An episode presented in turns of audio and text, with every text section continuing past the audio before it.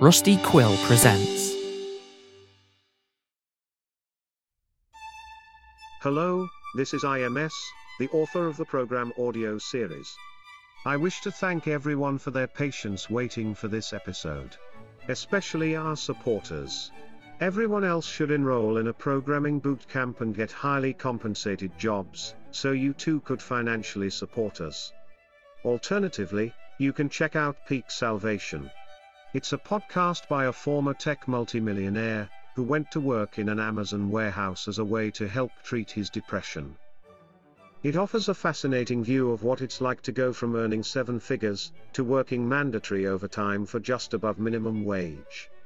It's also a funny and smart meditation on technological progress and the impact it will have on our collective future. These are topics that programs listeners will probably appreciate, so go search for Peak Salvation in your podcasting app the next time the program is late. And remember, late or not, it still comes for us all.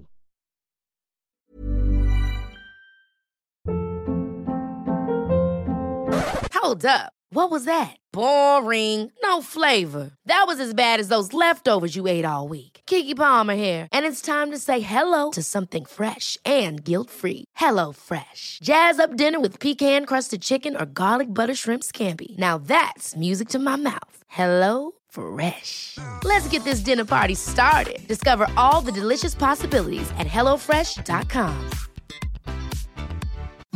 Imagine the softest sheets you've ever felt. Now imagine them getting even softer over time. That's what you'll feel with Boll and Branch's organic cotton sheets. In a recent customer survey, 96% replied that Bowl and Branch sheets get softer with every wash. Start getting your best night's sleep in these sheets that get softer and softer for years to come. Try their sheets with a 30-night guarantee. Plus, get 15% off your first order at bollandbranch.com. Code BUTTERY. Exclusions apply. See site for details. Many of us have those stubborn pounds that seem impossible to lose, no matter how good we eat or how hard we work out. My solution is PlushCare.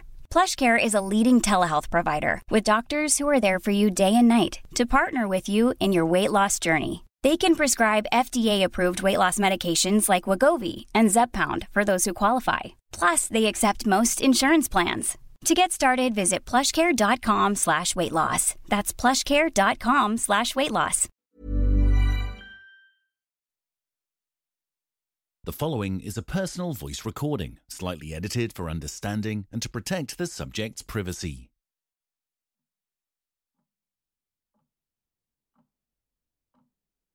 Iris, start an audio recording.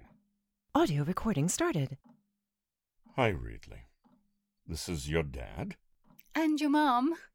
We hope you are well in, uh, wherever you are. We miss you. We miss you and we'd like to hear from you. But well, only if you want to talk. No pressure or anything. Still, it'd be nice to know where she is, or if she's even alive. Yes, but, but, but no pressure, Reedley. Dead or alive, we support you. Go on. Tell her why you're recording this.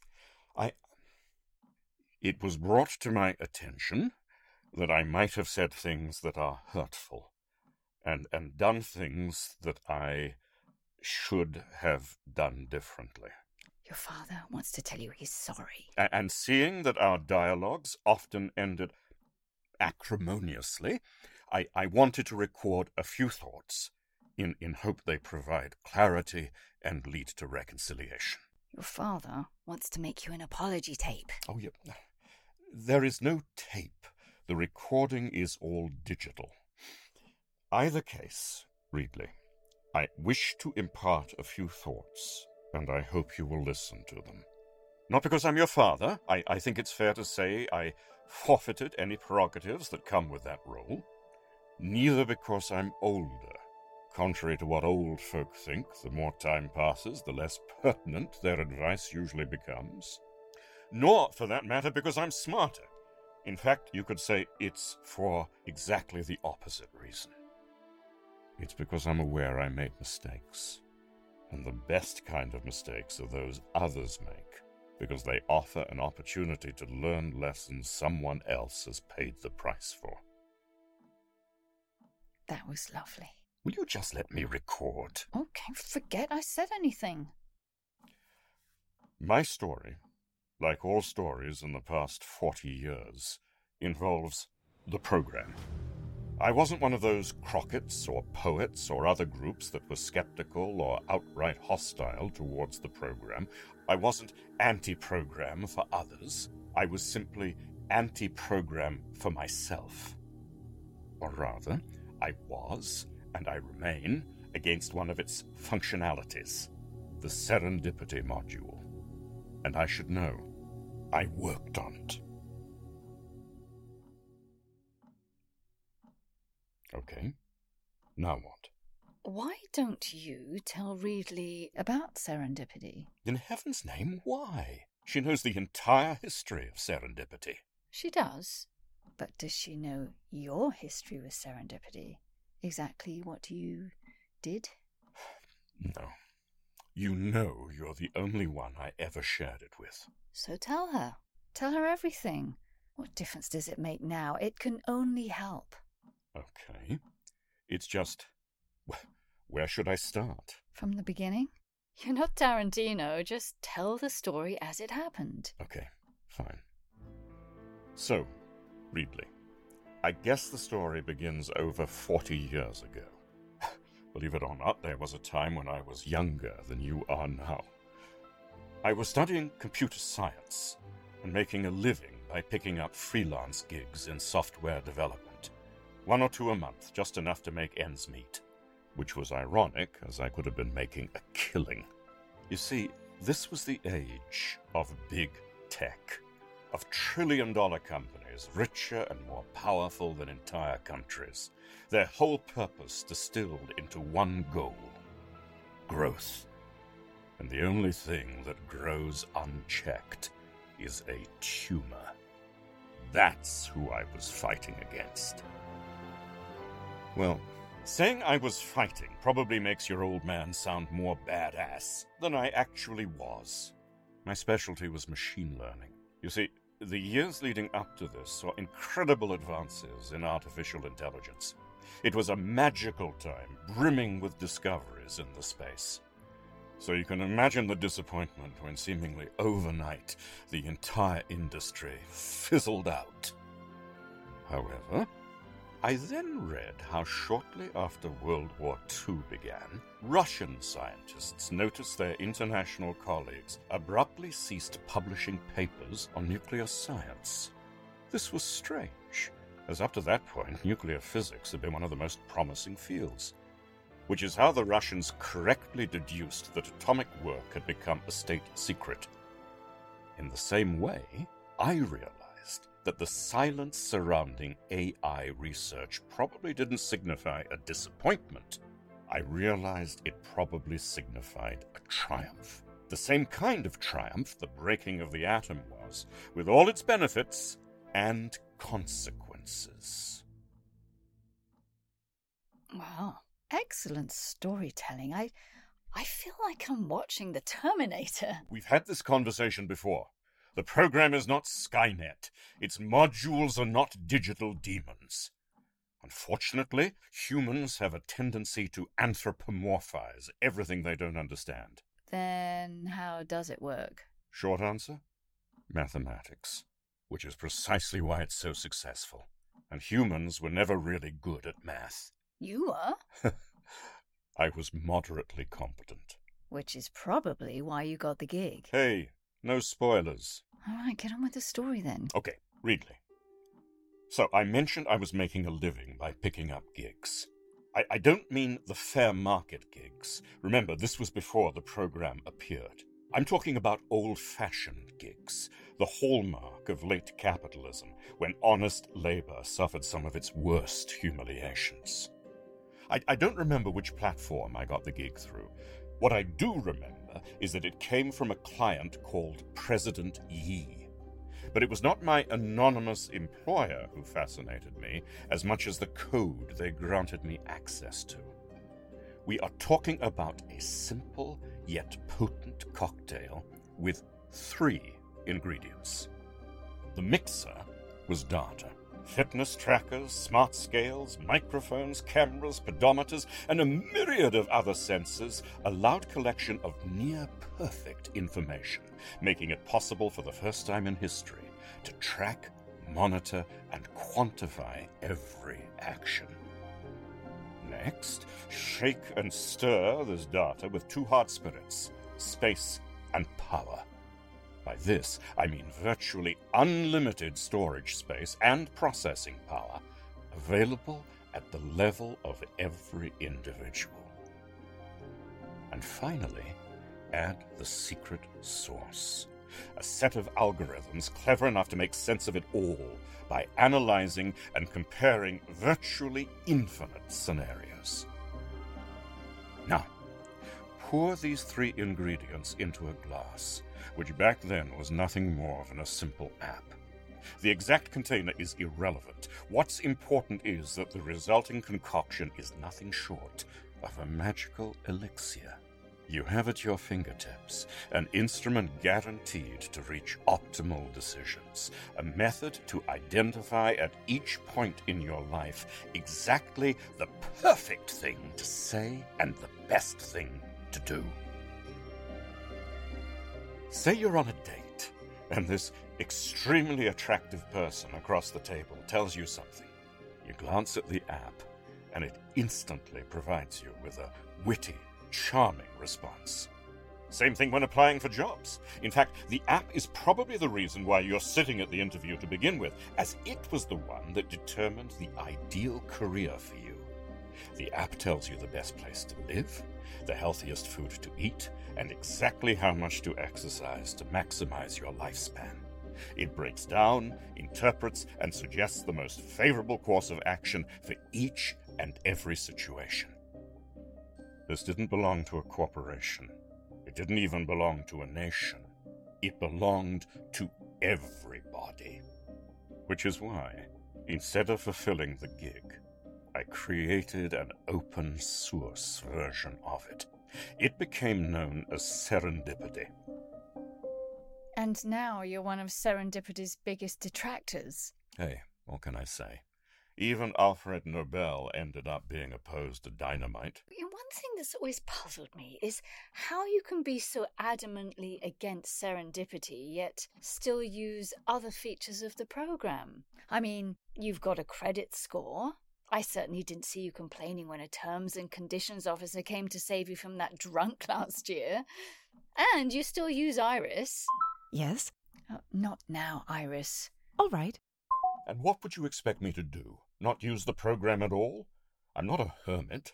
Yet, how exactly does using serendipity differ? Just like everything else about the program, it simply makes life easier. That's exactly what salts my apples. Unlike the rest of the program's modules, you don't need serendipity to function in society. People sold their hides for bloody convenience. But isn't making life easier the ultimate goal of all technology? If I want to find a good hairdresser, Serendipity will connect us. If I need help writing a thank you note, Serendipity will suggest some options. If I'm having difficulty choosing between two rice cookers, I can simply ask Serendipity for advice. I mean, what's wrong with getting answers? What's wrong is that serendipity gives you an optimal answer, not a wise answer. Ah, my father used to say, Wisdom is the comb you get when you lose your hair. that may well be. But in that case, serendipity is something even worse. What? A toupee. oh, maybe we should return to Reedley. Yes, yes, we should. Hmm. No one is aware of my involvement with serendipity except your mother. Not that anyone would believe me if I told them. And in a way, yes, she has a point. It is true that life was harder before the program. I'm, I'm not only talking about poverty derived from exploitation of people's labor, something the fair market module fixed, or the injustices inflicted from lopsided distribution of resources, which the credit score module rectified. What none of the modules were able to address, however, is people's lack of guidance. or more broadly, their perceived lack of purpose. Unshackled from the tyranny of nine to five and no longer bound by nation states, people could suddenly go anywhere to travel, work, or live, free to do as they pleased. no wonder so many people began feeling lost. But that doesn't mean the sensible answer is to outsource one's life. And if the comparison with outsourcing sounds distasteful, consider serendipity's final state. Humanity's every decision calculated and relayed by AI, and us simply following the directions like biological robots. Once again, the parallel with nuclear weapons rings true. What we thought would keep us safe instead took us hostage. Darling, if I may, this is turning too dark. You should talk more about Reedley, uh, about family. We are talking about subjugation of humankind. Of course it's dark. Still, you should throw in some levity to brighten the narrative. It's a time honored storytelling technique. Oh, excuse me. I, I never realized I married Aristotle. Fine. How about a fun fact? Did you know that Serendipity was originally a dating app? Was it? Yeah. It was called Eve's Pineapple. I mean, it wasn't a dating app in itself. It was part of the back end, calculating compatibility between prospective partners. So it was something like a soulmate generator. Please. Calling serendipity a soulmate generator is like calling a roofie a love potion. Are you going to tell Reedley how we met? Is that your segue from what I just said? oh, why don't you tell her the story? Doesn't she know the story already? She heard it from me, but I don't think she's heard it from her father. you should definitely share it. I believe it will help Reedley and you connect. Hmm. it is a pretty good story. So, Reedley, the first time I laid my eyes on your mother, she was sitting alone in a beach bar in Playa del Carmen. And the fact she was alone was surprising. It's not often you see such an attractive girl without company. After spying on her for 10 minutes like an idiot, I decided to approach. The problem was, I had no idea what to say to her. I mean, how do you strike up a conversation with a complete stranger? And such a gorgeous one at that. Sweet. Running out of time, I finally decided to act. So I approached her, took her drink, and spilled it into the sand. Then I looked her in the eyes and I said, You look like you could use a drink. It's true, he did. I started laughing so hard, I had tears in my eyes. Well, I was laughing too because it really was just such a random, daft thing to do. we ended up hanging out all day. And all night.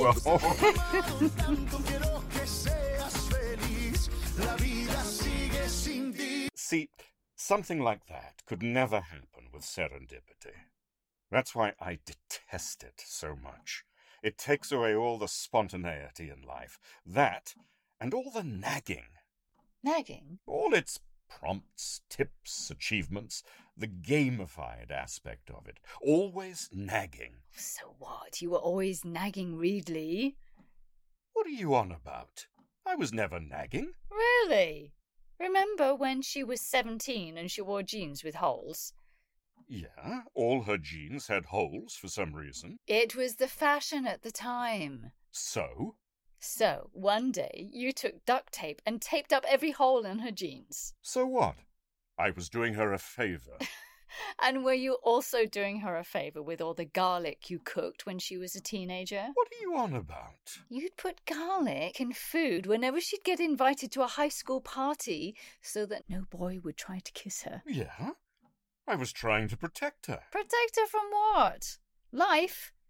How does that differ from the program being protective of us? How can you compare absolute AI control to parental suggestions? Setting limits is a normal part of upbringing. See, that's precisely the thing about parenting you never understood. You're not raising a child. You're raising an adult. No wonder she left. I'm I'm sorry. That I didn't mean it that way. No. No, uh, no, it's it's fine. It's true that I might have been too too involved with Reedley. It's just that What? My own father never showed much interest in me. I always thought of it as neglect, a sign he didn't really care about me. Did you ever talk about it with him? I did once. What did he say? He said he. He just wanted me to have space. He said that his parents were very strict and controlling with him, and that he wanted me to have a different experience, just like I wanted a different experience for Reedley. Maybe that's what parenting is. Just a case of generational overcorrection after overcorrection. Well, the trick isn't not to make mistakes, the trick is to fix the mistakes we make. Honestly, that's how I use serendipity the most. How? You know how hard it is to stay objective in matters in which you're emotionally invested in? So, when I end up in an argument, I ask Serendipity's opinion. Gaining what exactly? Well, if I'm right, I get the satisfaction of a neutral party confirming it. And if I'm wrong, Serendipity gives me a suggestion how to patch things up. We're not talking about the verdicts of Solomon here. Nine times out of ten, it simply tells me to apologize. But does saying sorry count as being sorry if you were told to feel like that by someone else? I guess it depends on how the person I'm apologizing to feels about it. We do things for other people, not ourselves. Okay, but then why doesn't the program send the apology on my behalf? Simply compose a few contrite sentences and sign my name without ever consulting me. Why not automate everything? Because this way you can still not do it. Maybe that's what freedom is, really the ability to make bad choices. Well, perhaps. You know what this conversation reminds me of? There's this short story I read by Ian M. Starwell called Two Rooms. You ever heard of it? I've read a lot of Starwell, but I don't think I've heard this story. What's it about? Well, give me a sec. I'm sure there's a proper reading of it online, and it's really short. Iris, play Two Rooms by Ian M. Starwell. Playing Two Rooms by Ian M. Starwell. Heaven was a nice place. It had fair weather, played relaxing music, and served delectable food. And people inside heaven were happy. However, some time had passed. It wasn't possible to say how much, as heaven was constant and good, just like God is constant and good, which began to be an issue. One by one, people grew tired of succulent morsels. They grew weary of incessant sunshine, and there's only that much music one can listen to. So they approached the guardian angel, who was something between a butler and a bouncer, with a request. Mr. Angel, they said, could you please transfer us to hell? The angel raised one of its 47 eyebrows. Then it dryly replied, You wouldn't like it. But people pressed on and iterated the request to be admitted into hell with increased conviction. So the angel repeated its response You wouldn't like it. Which is when people turned the request into a demand, reminding the angel that it was there to serve their wishes, irrespective of their prudence. So the angel said, Follow me and it escorted the people out of the gates of heaven, which, despite the presumptuous name, was just a simple door. It then led them to a similar door, and proceeded to unlock the numerous latches and bolts it was secured with. Upon unfastening the last lock, the angel opened the entry to hell and said, Right this way. And the people walked in. At first, they didn't notice anything different. It seemed that hell served identical food as heaven, played matching music, and had equally fair weather. Try as they might, they couldn't discover a single difference. Perplexed, they told the angel, But this, this is the same. To which the angel replied, Precisely.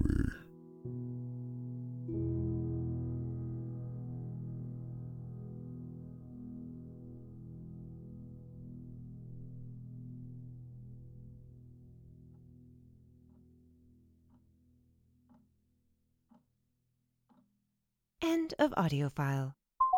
Hmm. It, it, it's an interesting story. But what's the message? Maybe that hell is is just heaven after you've spent a long enough time in it. I think that maybe there's another difference. That you can leave heaven, but you can't leave hell. What makes you say that? Nothing in the story suggests people aren't able to leave hell, just like they had left heaven. Ah, but while people were still in heaven, they still believed in something. They believed they had a choice. It was only once they saw hell that they discovered they never did. So perhaps that's what hell is realizing you were never free to begin with. Hmm, that's a good point. You know, I always offer sound analysis using logical arguments. So, like my old friend. Who? Serendipity. Touche. Hmm. Want to hear another fun fact? Please. It's kind of how the credit score works. I thought you said fun. Ah, right. How? like two rooms. It's how people's credit scores are calculated. Or at least, that's the basic principle. There's this subroutine called the white algorithm, which no one fully understands. But decoders concluded that, in essence, it simplifies every action down to two states. How many people were positively impacted by the action, and how many did the action impact negatively? If positive cases outweigh the negative ones, your credit score goes up a level. Or, metaphorically, you go to the good room. If, however, the negative cases outweigh the positive, your score goes down a level, which is to say, you go to the bad room. And so forth and so forth, proceeding from one room to another. Thinking about it this way, maybe both life and death are simply filtering, an ever finer sieve to infinity. You know, I've got to hand it to Credit Score's architects. No one was ever able to hack it. And believe me, people have been trying pretty much since the program first appeared. Same with all the other modules, Serendipity included. So, how did you do it? I I didn't hack Serendipity. I told you, I, I, I was never much of a hacker. What I was good at, however, was finding loopholes. Tell her. Tell her what you did. She knows. She needs to hear it from you. Working on the open source version of Serendipity, I was utterly faithful to the original code, basically leaving nothing out. But it's not something that I left out, but rather something I added that allowed me to do what I did. I programmed a back door. A back door to do what? Come on, say it! disabling serendipity for a single user. I knew that as soon as I executed the command, it would get patched, meaning I could only use it once. So why didn't you turn it off for yourself? I couldn't. The loophole I found worked on new users only, meaning only for someone who had just been born. Our daughter. Our daughter. Everyone who already had a profile was stuck with it. Can't you create a profile for Readly now? No. So, how is she also not stuck? It's one thing not to listen to serendipity, it's another thing completely not to have it. At least she's free. Unlike us. But you are free! You're free not to listen to it! She is better off without it. Well, then maybe she's better off without you too. Ironically, it's another one of your gifts to her. The ability to disappear for not having a profile on the program means she's off the grid, and now we don't know where she is or, or, or if she's even alive. I wanted her to have a choice. Well, she made a choice. She chose to run away. Not from the program, but her home. And for what? What did you accomplish? What exactly did your personal stand against serendipity achieve? It's the same reason why I didn't work at any of the big tech companies. A man's got to have principles. Someone had to take a stand against freedom becoming a losing proposition. Freedom was always a losing proposition. Remember my father? He was a man of principle too. He recognized that index funds, REITs, ETFs, NFTs, all that crap, all of it was just a way to profit off worker exploitation and environmental destruction. So, he refused to take part. He was right, of course, but what good did that bring him? His principled stand didn't save the planet. Heaven knows he didn't enact societal change. He just ruined himself and his family. You speak of the freedom we've lost? Under the previous system, the only thing one was free to do was to starve. Forget the saccharine poems, the lofty speeches, the vainglorious anthems composed in freedom's name. She can never sing the way people sing of her.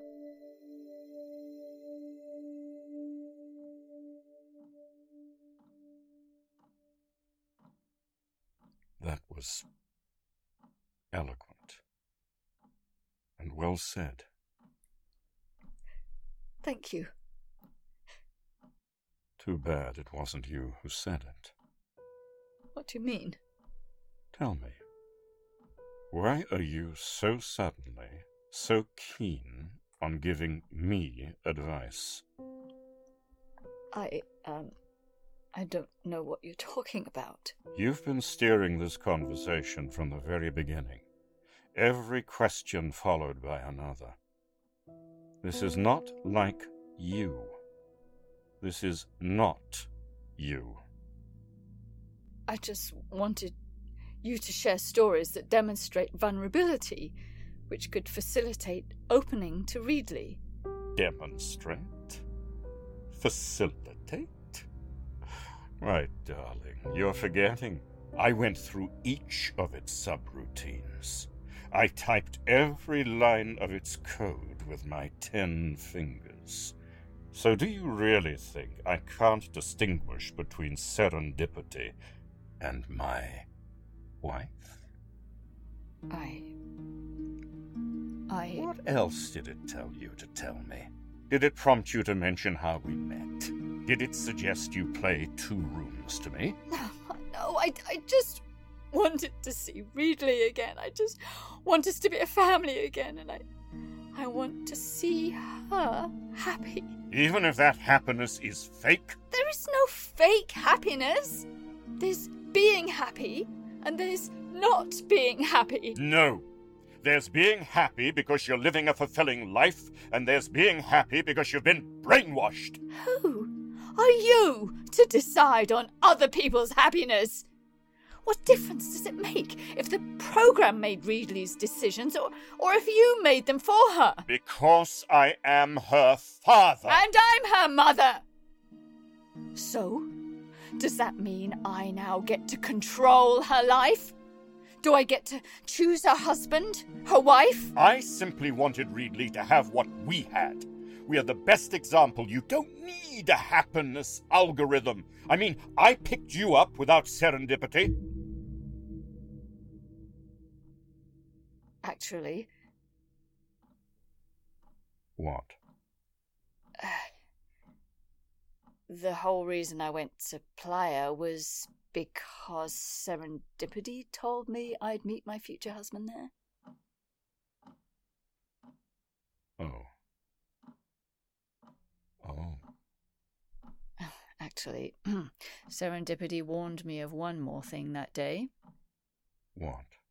That when my soulmate does show up, he's likely going to do something exceedingly stupid. you always did have a soft spot for lame ducks. Yes, odd ones too. I guess. I guess in a way I knew. I mean, when 90% of people use serendipity, the holdouts can't escape from it. We just live in its shadow. You know, if serendipity knows everything, maybe that's the reason why you got the gig. What do you mean? Maybe it was serendipity itself that came to you that day because it knew you would make an open source version of it. I told you, the program. I know, I know, the program is not sentient. It's just a tool. But still, perhaps your main problem with the program is precisely that you approached it from the wrong direction. How so? You always thought of it as limiting one's options, but what if one's options were always limited? And what if the program simply made the options a bit less horrible? The only thing horrible in this matter is that I'm being punished for being right. well, would you rather be right, or would you rather have your daughter?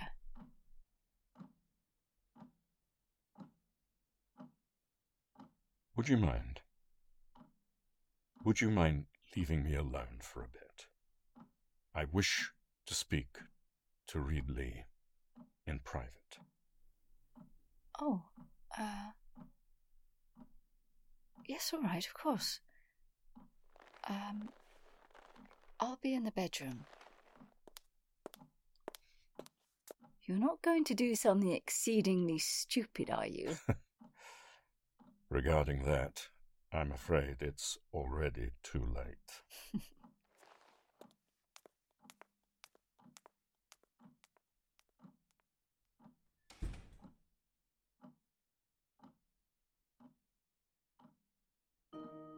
Reedley, my beloved daughter, whatever I tell you, it's going to fall short. Just like the man delivering these words fell short. I cannot hide behind ignorance. This is not a case of not knowing better. You were telling me all I needed to know. You tried hard to explain. I just didn't want to hear it. Hearing it would force me to admit I resented you. Resented you for not thinking like me, which is just another way of saying thinking like yourself. Because that's what this is all about control. I was terrified of relinquishing control, terrified of something happening to you. My little girl. Insisting on those three words until none of them were any longer true. I talked myself into believing it was for your own good. I convinced myself I was acting out of love. But it wasn't healthy love. It was love born out of a sense of obligation, love burdened with expectations, love that issues you a bill at the end. I did it without regard for your well being, in the process, robbing you of your confidence, your sense of self worth, your way of being in the world. And I did it without thinking, like a, a robot. Like all those people I think myself superior to. I was so obsessed with whether the program is good that it never occurred to me to pose the same question to myself. And the truth is, if you hadn't run away, I would have continued not to think about it. Foolishly, selfishly, meticulously cataloging every slight, building a database of wrongs to use in our next fight, allowing me to point my finger back at you. See? She's the unreasonable one, the one who refuses to make this work. what a sad way to live a life. I wish I could take it all back. I wish I could tell you that it was never your fault. I wish I could provide you with the support you had every right to expect from me. But this isn't about my wishes. We are here precisely because I was too concerned about my wants instead of yours. And because it's easier to hold a speech than one's word. There's a room, Ridley. Some people say it contains heaven. Some people say hell. It's a decision we have to make for ourselves. I hope you make better decisions than I did. As for me, all I can do now is apologize. Truthfully, unconditionally two words that describe the kind of love I wish I had known how to give you. Though this may be the last trouble I make you suffer, and these the last words that I address to you.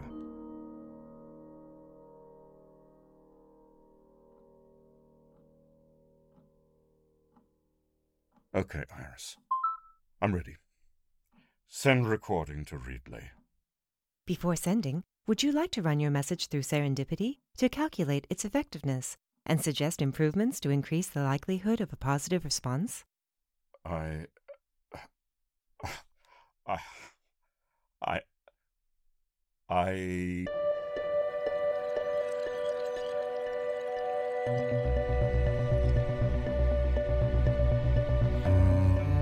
This episode of the program was made by six people Paul Nicholas Mason, Jennifer Valance, Stefan Linton, Jacqueline Ainsworth, Christian Ledoir, and IMS. Visit programaudioseries.com for more details. A listener recently remarked, I can't believe I'm getting such high quality content for free. While we're proud to provide the show at no cost, we remind you that we welcome both one time donations and continuous support through Apple Podcasts and Patreon. We thank you for any and all of your gifts.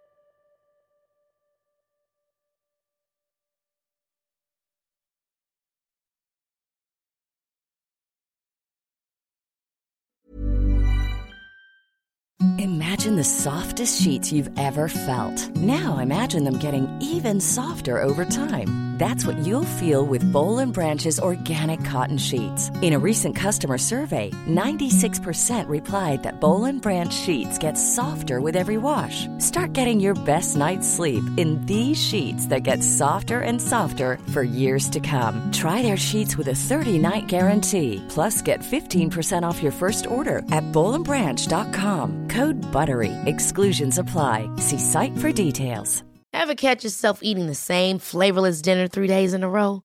Dreaming of something better? Well, HelloFresh is your guilt-free dream come true, baby. It's me, Keke Palmer. Let's wake up those taste buds with hot, juicy pecan-crusted chicken or garlic butter shrimp scampi. Mm. Hello Fresh. Stop dreaming of all the delicious possibilities and dig in at HelloFresh.com. Let's get this dinner party started.